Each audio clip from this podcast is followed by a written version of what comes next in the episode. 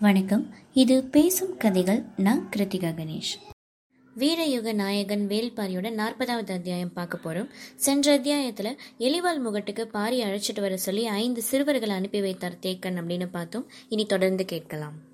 தேவாங்கு தன் கால்களால் பற்றி நிற்கிறதுக்கு ஏற்ப கூடை முழுவதும் குறுக்கு குச்சிகள் செருகப்பட்டிருந்தது.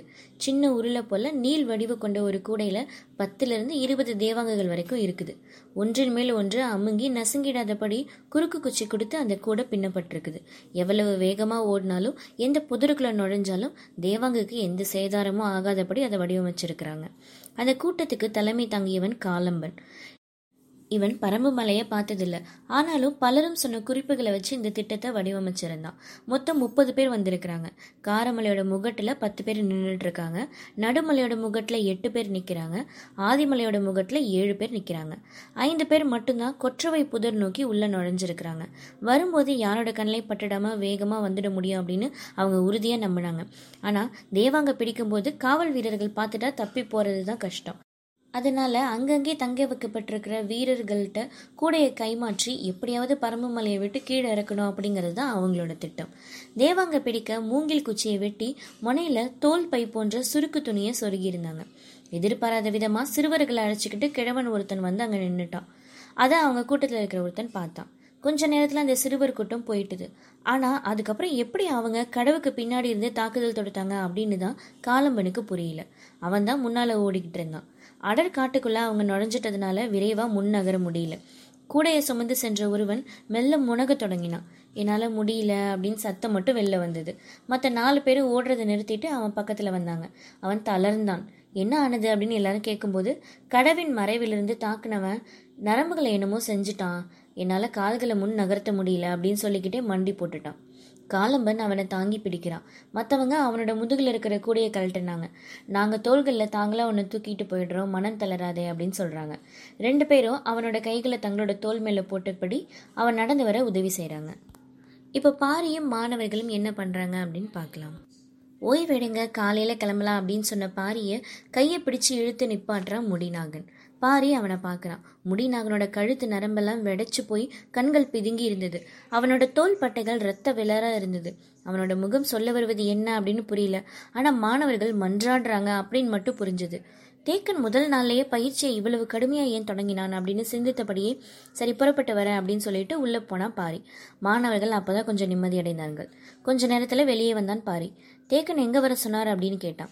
ஆதிமலையில் எலிவால் முகட்டுக்கு அப்படின்னு பதில் சொன்னது உளியன் சொல்லிட்டு அவன் கசப்பில் துடிக்கிறான். பாரிக்கு வியப்பு ரொம்ப அதிகமாக இருந்தது. பயிற்சியோட முதல் நாள் இரவு முழுவதும் ஓடவிட்டு மறுபடியும் அவ்வளவு தொலைவு ஏன் வர சொல்லணும் அப்படின்னு குழம்பையபடியே நின்றுகிட்டு இருந்தான். பொழுதாகிக்கிட்டே இருந்தது. மாணவர்களோட பதற்றம் அதிகமானது. இவ்வளவு நேரமும் பேசுவதை பற்றி நினைக்கவே முடியாமல் இருந்த ஆயன் சூழலை புரிஞ்சுக்கிட்டு சொன்னான் எதிரிகள் ஓடிக்கிட்டு இருக்காங்க அப்படின்னு.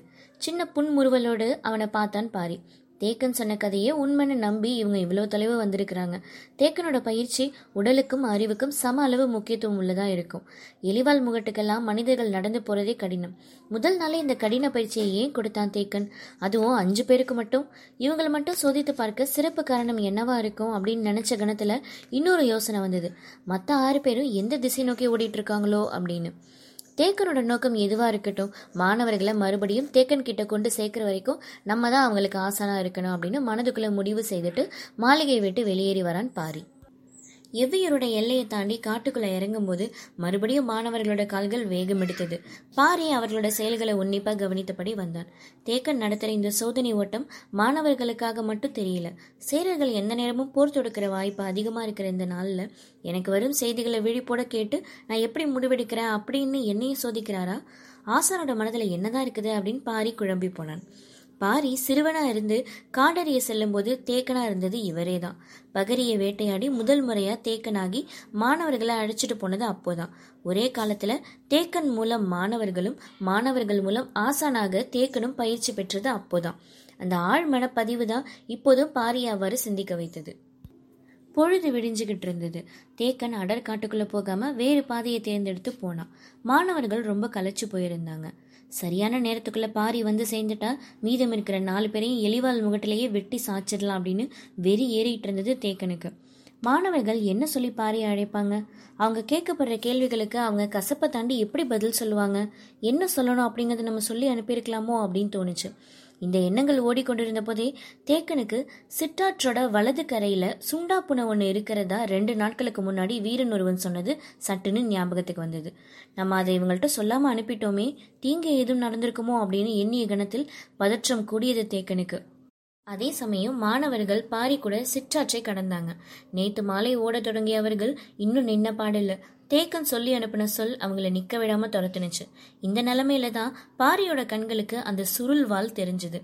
தலை சாய்த்து உத்து பார்த்தான். புற்களுக்குள்ள தடித்த செங்காவி சுருள் தனித்து தெரிந்தது. அவனோட ஐயம் உறுதியானது. அவன் அறியாமலே கால்கள் நின்றுடுச்சு சின்னதா ஒலி எழுப்பி மாணவர்களை நிக்க சொன்னான். யாரும் ஆனா அதை காதல வாங்கிக்கவே இல்லை. தளர்ந்தபடி நடந்துகிட்டே இருந்தாங்க. கொஞ்சம் சத்தமா சொன்னா அங்கே நிக்கிறது சுண்டா பூனை அப்படியே நில்லுங்க அப்படின்னு. சுண்டா பூனையோட வால் மேல் நோக்கி சுருண்டுதான் இருக்கும். ஒருபோதும் கீழே தொங்காது. அதோட பற்கள் பன்றியோட பற்களை போன்றது. கடவாயிலிருந்து உதடு பிளந்து மேலே நீட்டிக்கிட்டு இருக்கும். மனிதனை அது கடிக்கவே வேணாம். உரசுனாலே போதும். வால் கொண்டு சீவினது மாதிரி ஆயிடும். அது நீளத்திலையும் உயரத்திலையும் புளியை விட கொஞ்சம் குறைவு. ஆனா வேகமும் தாக்கும் திறனும் புளியை விட அதிகம். சுண்டா புனையை பார்த்தா புலி ஒதுங்கி போகும் அப்படின்னு சொல்லுவாங்க. மனிதர்கள் இதை பார்த்துட்டா அப்படியே நின்றுடணும் அது கொஞ்ச நேரம் பக்கத்தில் வந்து மோந்து பார்த்துட்டு போயிடும். சில நேரம் தொலைவில் இருந்தபடியே போயிடும். ஆனால் அதை பார்த்ததுக்கப்புறம் ஓட தொடங்கினா அவ்வளோதான் அதோட வேட்டையிலிருந்து ஒருபோதும் தப்பிக்கவே முடியாது. இந்த காட்டில் அதுக்கு இணையாக ஓடுற இன்னொரு உயிரினம் கிடையாது. அதை பார்த்த கணம் அப்படியே நின்னான் பாரி. மாணவர்கள் நிற்காம நடந்துக்கிட்டே இருந்தாங்க. நில்லுங்கள் அப்படின்னு மீண்டும் மீண்டும் கத்தினான் பாரி. முடிநாகனுக்கு தேக்கம் சொன்னது தான் நினைவுக்கு வந்தது. உன் பின்னாடி ஈன்ற புலி துரத்துதுன்னு நினச்சிக்கிட்டு ஓடு அப்படின்னு சொன்ன வார்த்தைகள் எதிரொலிச்சுக்கிட்டே இருந்தது. வேகத்தை அதிகப்படுத்தினான் முடிநாகன். மற்றவர்களும் முடிநாகனை தொடர்ந்து ஓட ஆரம்பிச்சிட்டாங்க. கன நேரத்துல ஏதேதோ நடப்பது போல இருந்தது. ஈட்டியை இறுக பிடித்தான் பாரி. அது இவங்களை நோக்கி வர தொடங்குனுச்சு. நம்ம எவ்வளவு போராடினாலும் அதோட அடி எவன் மீதாவது பட்டால் போதும். அவன் சாவறதை தவிர வேற வழி இல்லை அப்படின்னு பாரிக்கு பதற்றமா இருந்தது. கன நேரத்துல பாய்ந்து முன்னால் போன பாரி முடிநாகனோட கழுத்தை பிடிச்சு இழுத்து விட்டான். அவன் பின்னால சாய்ந்த வேகத்துல மத்த நாலு மாணவர்களும் மிரண்டு போய் நின்னாங்க. விரல்களை ஓங்கியபடி அமைதியா நில்லுங்கள் அப்படின்னு சொன்னான் பாரி. அவங்க அப்படியே நின்னுட்டாங்க. சுண்டா புனையும் கொஞ்சம் தொலைவிலே இருந்தபடி பார்த்துட்டு வேற பக்கம் ஓடி போய் மறைஞ்சிருச்சு. சுண்டா புனையை பத்தி கேள்விப்பட்டிடாத அவர்களுக்கு அதோட தன்மையை விளக்கினான். ஆனா அவங்க அதை கவனிக்கிறது மாதிரியே தெரியல. அவர்களோட கவனம் முழுவதும் ஆசானிடமே இருந்தது. கண்ணில் படுற ஒவ்வொன்றை பற்றியும் சொல்லிக்கிட்டே வந்தான் பாரி. எங்களால் வேகமாக ஓட முடியல. நீங்களாவது முன்னால் போங்க அப்படின்னு முடிநாகன் அரைக்குறையா வார்த்தைகளிலையும் கை அசைவுகள்லையும் சொல்லி பார்த்தான். ஆனால் பாரி அதை பொருட்படுத்தவே இல்லை. மாணவர்களுக்கு சொல்லித் தருவதிலேயே கவனமாக இருந்தான். கொஞ்ச நேரம் கழிச்சு பின்னால் வந்துகிட்டு இருந்த பாரி நில்லுங்கள் அப்படின்னு சத்தம் கொடுத்தான். கோபம் மேலிட நின்னாங்க மாணவர்கள். பக்கத்துல மிகப்பெரிய செங்கிலுவை மரம் இருந்தது. அதோட கிளை இடுக்குல எரிவண்டோட கூடு அப்பி இருந்தது. மாணவர்களுக்கு அதை காட்டினபடி பாரி சொன்னா மரத்தோட முண்டு போல பெருசா தெரியுதே. அதுதான் எரிவண்டு கூடு.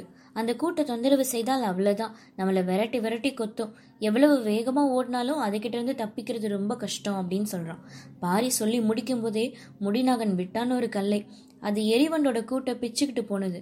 என்ன செய்கிற நீ அப்படின்னு பாரி கேட்டு முடிக்கிறதுக்கு முன்னாடியே பட திரட்டிக்கிட்டு வந்தது எரிவண்டு கூட்டம். மாணவர்கள் வெறி கொண்டு ஓடினாங்க. செடி கொடிகளில் முண்டியும் புதருக்குள்ள நுழைஞ்சும் ஓடிய அவர்களோட கால்கள் பல மடங்கு வேகம் கொண்டது. எரிவண்டோட சத்தம் கேட்க கேட்க கால்கள் காற்றை கிழிச்சுக்கிட்டு போனது.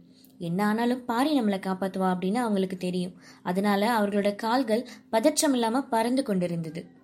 வீரயுக நாயகன் வேல்பாரியோட நாற்பதாவது அத்தியாயம் முடிவு பெற்றது. எரிவண்டுகளிடமிருந்து பாரி எப்படி எல்லாரையும் காப்பாத்துறான் அப்படின்னு அடுத்த அத்தியாயத்தில் பார்க்கலாம். நன்றி.